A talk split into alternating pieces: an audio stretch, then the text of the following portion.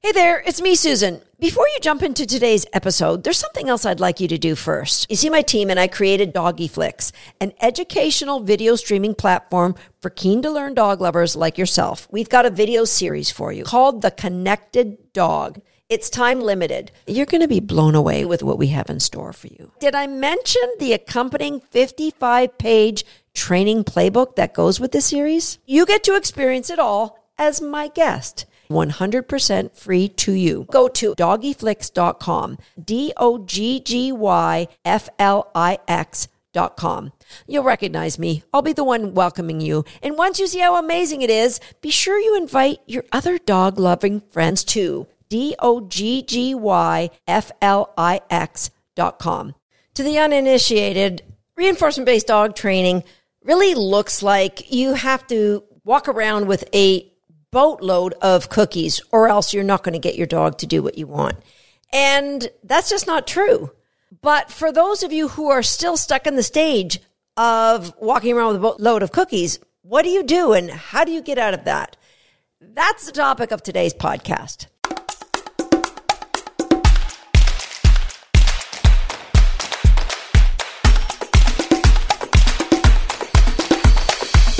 Hi, I'm Susan Garrett. Welcome to Shaped by Dog. And let me explain to you the way that I go about reinforcement based dog training is different. It's pretty different from the way most people go about it. And it really comes from my background. When I was 17 years old, I was in high school and I applied for a summer job with the government there were, I think, 50 jobs that I had applied for. And the one that I wanted the least was called the Junior Agriculturalist Program, where they took a kid from the city and put them on a farm. I got on a dairy farm completely out of my element, knew nothing about farming, never really touched a cow or seen a cow up close. I did like horses though. So I thought it would be okay. First week, the farmer was always after me for dragging my heels and walking so slow and lift my head. My head was always down. I was so out of my element. And then on Sunday afternoon, we played baseball out of my way. We were out in the field. He was hitting balls to his kids and I, and I was like catching balls all over the place. And he said, wow, you turned into a different person. You know what? You should find a job in your life where you can turn it into a game for yourself. And that was when I was like oh, I was almost 18 actually. I was like a very young person and it stuck with me ever since. And that's exactly what I did. I've created motivation for myself by turning everything into a game. And likewise, I've done the same for my dogs. And some of it, honestly, I just happened on it. But when I learned more about the science, I realized, hey, I'm onto a good thing here. So we teach with games, but you can't just leave it at that. So, for example, dogs all have really two primary reinforcements, uh, three. So it could be food, obviously, they need that to survive, water, they need that to survive, and sex, they need that to reproduce. But in dog training, we really only think about using food.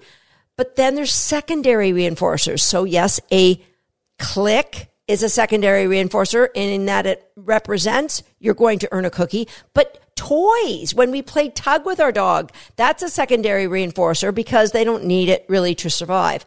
But then we've got to get further away from the reinforcement. If we don't want to, you know, have that wagon full of cookies following us around everywhere we go with a dog. And so for me, that means I teach my dog games. I'm not unique in that way. Something as simple as a hand target where you teach your dog to touch their nose to your hand. Oh, yay, that's a game I taught my dog. But now we've got to go deeper. We've got to go to a place I call a game within a game. Now, a game within a game is where when the primary reason for playing the game is disguised within the context of a much more simple game. I'll give you an example. I can take any dog who knows a hand target and I can get them to line up very nicely at my side. Why do I care about that? Well, if I'm walking and my dog is facing me and maybe I need to open a door. So I can use my hand target in a very strategic way to get my dog at my side. Likewise, in the sport of dog agility, we need our dogs to sit at our side at the start line so that we can leave. Now, over the thousands of seminars that I've taught over my lifetime, I've had a lot of students who struggled getting their dog at their side. So I would teach them this simple trick. To the dog, it looks like they're just doing a hand target and they love doing hand targets because it means I might get a cookie. And all that you do, I'm going to just walk you through it right here. Let's say we want our dog to line up on our left side.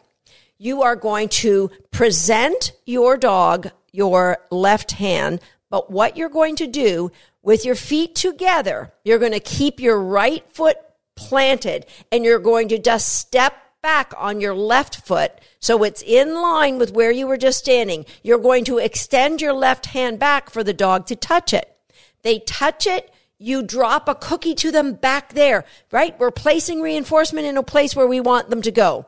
And then you just step forward. When the dog steps forward, you quickly step back before they can get their butt moving out in front again. Quickly step back, put your hand way back there. They touch your hand with their nose. You drop the cookie back there. You might do that three or four times. And then instead of giving them the cookie back there, you bring your feet together. You look to your left and say sit. The dog was back there expecting their cookie, but now they're coming up here. You give them their cookie in the sit position. The game within the game. They thought they were just doing hand targets. Lo and behold, you were teaching them, I need you to be at my side. Are you familiar with the uh, 2010 remake of The Karate Kid? So it had Jackie Chan as Mr. Han and Jaden Smith played his student Dre. Now, Dre was given this task to do where he had to take his jacket off in a certain way and he had to then drop it on the floor in front of him, then pick it up and hang it on a hook and then take it off the hook, put it on himself a certain way, and then take it off and drop it on the floor and then pick it up and put it on the hook. Now, Dre thought he was doing this exercise because he needed to learn about respect. That was what he was led to believe that this was, he was disrespecting Mr. Han by dropping his coat on the floor and so he was given this task. And every day he would come in and he thought he was there to learn kung fu because he got beaten up by some neighborhood kids. And he would say, What am I doing today, Mr. Han? And he'd say, The coat. And he would do this thousands and thousands of times until one day he had a meltdown. He said, I don't even think you know kung fu because, of course, he'd never seen Mr. Han do kung fu. And he said, That's it, I quit. And Mr. Han got him to come over and he told him, do, pick up the coat because he had thrown the coat on the floor again. So he picked it up, and as he was in the motion, Mr. Han knocked it out of his hand and said, pick it up again. And when he was going through the motion, Mr. Han grabbed his arm, let him see how strong he'd become. Then he walked him through some kung fu sparring. This kid didn't even know he could do it. He could block his hits. He could duck out of the way because he'd learned all these skills by picking up the coat, putting it on, dropping it on the floor, and hanging it up. The game within a game. Although in that case, I don't know if Dre would say he was having a lot of fun. So for our dogs, we make sure that the game within the game is still a lot of fun because it's transferring the value from the reinforcement into the game. The game within a game. The value of the food goes into the hand target. I'm sure I could put my hand out and my dogs would touch that hand upwards of 30, 40, 50 times. I've actually done it once and stopped my dog at 100 times. They would just touch the hand. Sometimes they'd look at me like, do you see that I'm doing here? I'm touching the hand. They would just keep nose targeting my hand because the value of the reinforcement has gone into the hand because I use the hand target for so many different games within the game.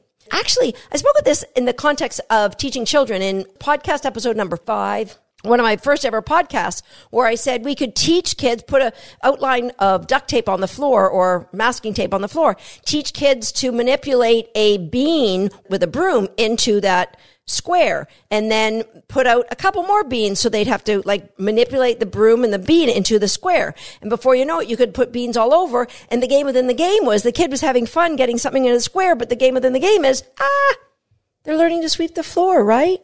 I spoke about this also in podcast episode number 147. And this one was like a big game within a game that I had planned for quite some time. I had a group of people in for a workshop here. There was four groups of 12 students, I believe it was, and I split them up equally and I made them into teams and they thought they were in a competition with a pair. And so one of the pair was trying to see how far away they could get their dog to go and do a behavior. And the other person was, they thought they were doing how many different positions could they be in as a handler and get the dog to do a position from up close? What they didn't realize. And I wanted them to feel the pain and feel the excitement of dog training works best if you create five C's connection, which they both groups had connection, clarity, which the group that was doing, they did hundreds of repetitions of the behavior from super close, but them in different positions. So the dog was learning to generalize the behaviors many, many times over. The other group was just getting the dog to do it at a further away distance. And at the end of the day, uh, at the end of four days of camp, actually, the people that were just growing confidence for a behavior, that dog actually could do more distance than the people that were trying to focus on the distance. So my game within the game is what they thought they were working on wasn't giving them the results. The big, big reveal at the end was all you have to do is create clarity and confidence in your dog and they can do things at a distance. And when you focus on the distance, it's much harder to do. So for me, I always think a game within a game. Back, and honestly, I don't remember the year this was. It was maybe in the 90s or early 2000s. I went to chicken camp my mentors, Bob and the late uh, Dr. Marian Bailey. And Marian was an icon. She was a graduate student of B.F. Skinner's, like, oh, right? And we were teaching chickens. They used chickens as a model to help you understand dog training concepts. And we had to teach a chicken discrimination. Peck a triangle, a circle, or a square. If you pick, pick something else, then we're going to remove the opportunity for you to ever earn reinforcement. So you work in partners. So my partner was training her chicken and her chicken was to pick the triangle. And when the pick chicken didn't peck the triangle, they pecked the square. Instead of like blocking the square, we just picked up the triangle. So the chicken could try and peck the square and try and peck the circle. They got nothing. And as soon as they stopped pecking, we were to put the triangle down so the chicken could learn what was right and what wouldn't earn reinforcement, right? You got it? It's called a discrimination. Well, the game within the game for Susan was I thought, while my partner is shaping her chicken, I'm going to shape her chicken too. So what I did was I withheld the triangle until the chicken turned away from me and looked at my partner. And then I'd put it on the ground. Like it was just subtle. And then the next time I waited until the chicken moved towards my partner. Then I put it on the ground. And I kept progressing this game until the chicken started flapping her wings and running towards my partner. At that point, my partner figured it out, who, by the way, was a very long time friend of mine. So it wasn't like I was doing this to an unsuspecting soul but I probably would have done it as well because that's the kind of person I am. Everything's a game within a game. So at the same time, my good friend Ruthie figured out what I was doing. Dr. Marian Bailey walked by and looked at me and stopped and looked at Bob and said, you know, there's always one in every crowd and kept going. so she knew immediately what I had done. And that, you know, they probably didn't like me messing up the chickens that way, but there's a game within a game. And that is the beauty of training with games. To the outside, to the uninitiated, it just looks like, oh, look at that. Little Susan Garrett, she teaches her students to play these games, not recognizing that the games get built into other games to create larger behaviors to get further away from the primary reinforcement. So the transfer of value keeps going down. So the dogs just love to work, regardless if they see the reinforcement obvious to them or not, regardless if the person has that reinforcement on them. The transfer of value has now gone from one game to another game, but it's also in that transfer gone to the human, which adds to the connection, which adds to the dog's focus, which adds to the dog's drive to work. So for me, like everything is a game within a game. I ask my dogs to go outside. They sit. I put my hand on the door. They sit. That comes from crate games. Why do I do it? Am I a control freak just trying to make sure my dogs know that I'm the leader and I'm the, no, it's a game within a game. Number one, Going outside is massive reinforcement. They get to chase each other. They get to have fun. And of course, they get to relieve themselves first thing in the morning. And so why just give it away? Why just give away that reinforcement? Why not use it to build in a behavior that transfers the value of the reinforcement of going outside through you? Number two reason why I do this is because I love my dogs to understand the concept of cued behavior, a gap, and the reinforcement of the release cue, right? I've talked about that process so many times here on the podcast. And so if every single time I let my dogs outside, I'm rehearsing that little behavior chain, they really get the understanding of when they're in a control position, wait for the power word, the release word before they move. Yeah. You know what? Probably the biggest reason I do this is because it allows me to open the door. And if I get surprised by something on the other side, like one morning there was a rabbit raccoon right at the front door, my dogs aren't going anywhere. I can close the door. Or the UPS guy might be whipping through the driveway, which, why do they go so fast? Or I might be releasing my dog from the car. If I open the car door, I want my dogs always to understand that they're not allowed to get out, even if they were riding loose, which I don't let them ride loose. So it's a safety valve. It's a game within a game that is functional because I do agility. And so how many times have I released them from that door, which helped build this amazing start line that I have? But it's also safety valve. It's a game within a game that gets woven into the fabric of life with me. At the end of that sequence of that exchange between Mr. Han and Dre, where they did this kung fu fighting and he didn't realize, like Dre didn't realize he had been learning kung fu while he was doing code on, code off.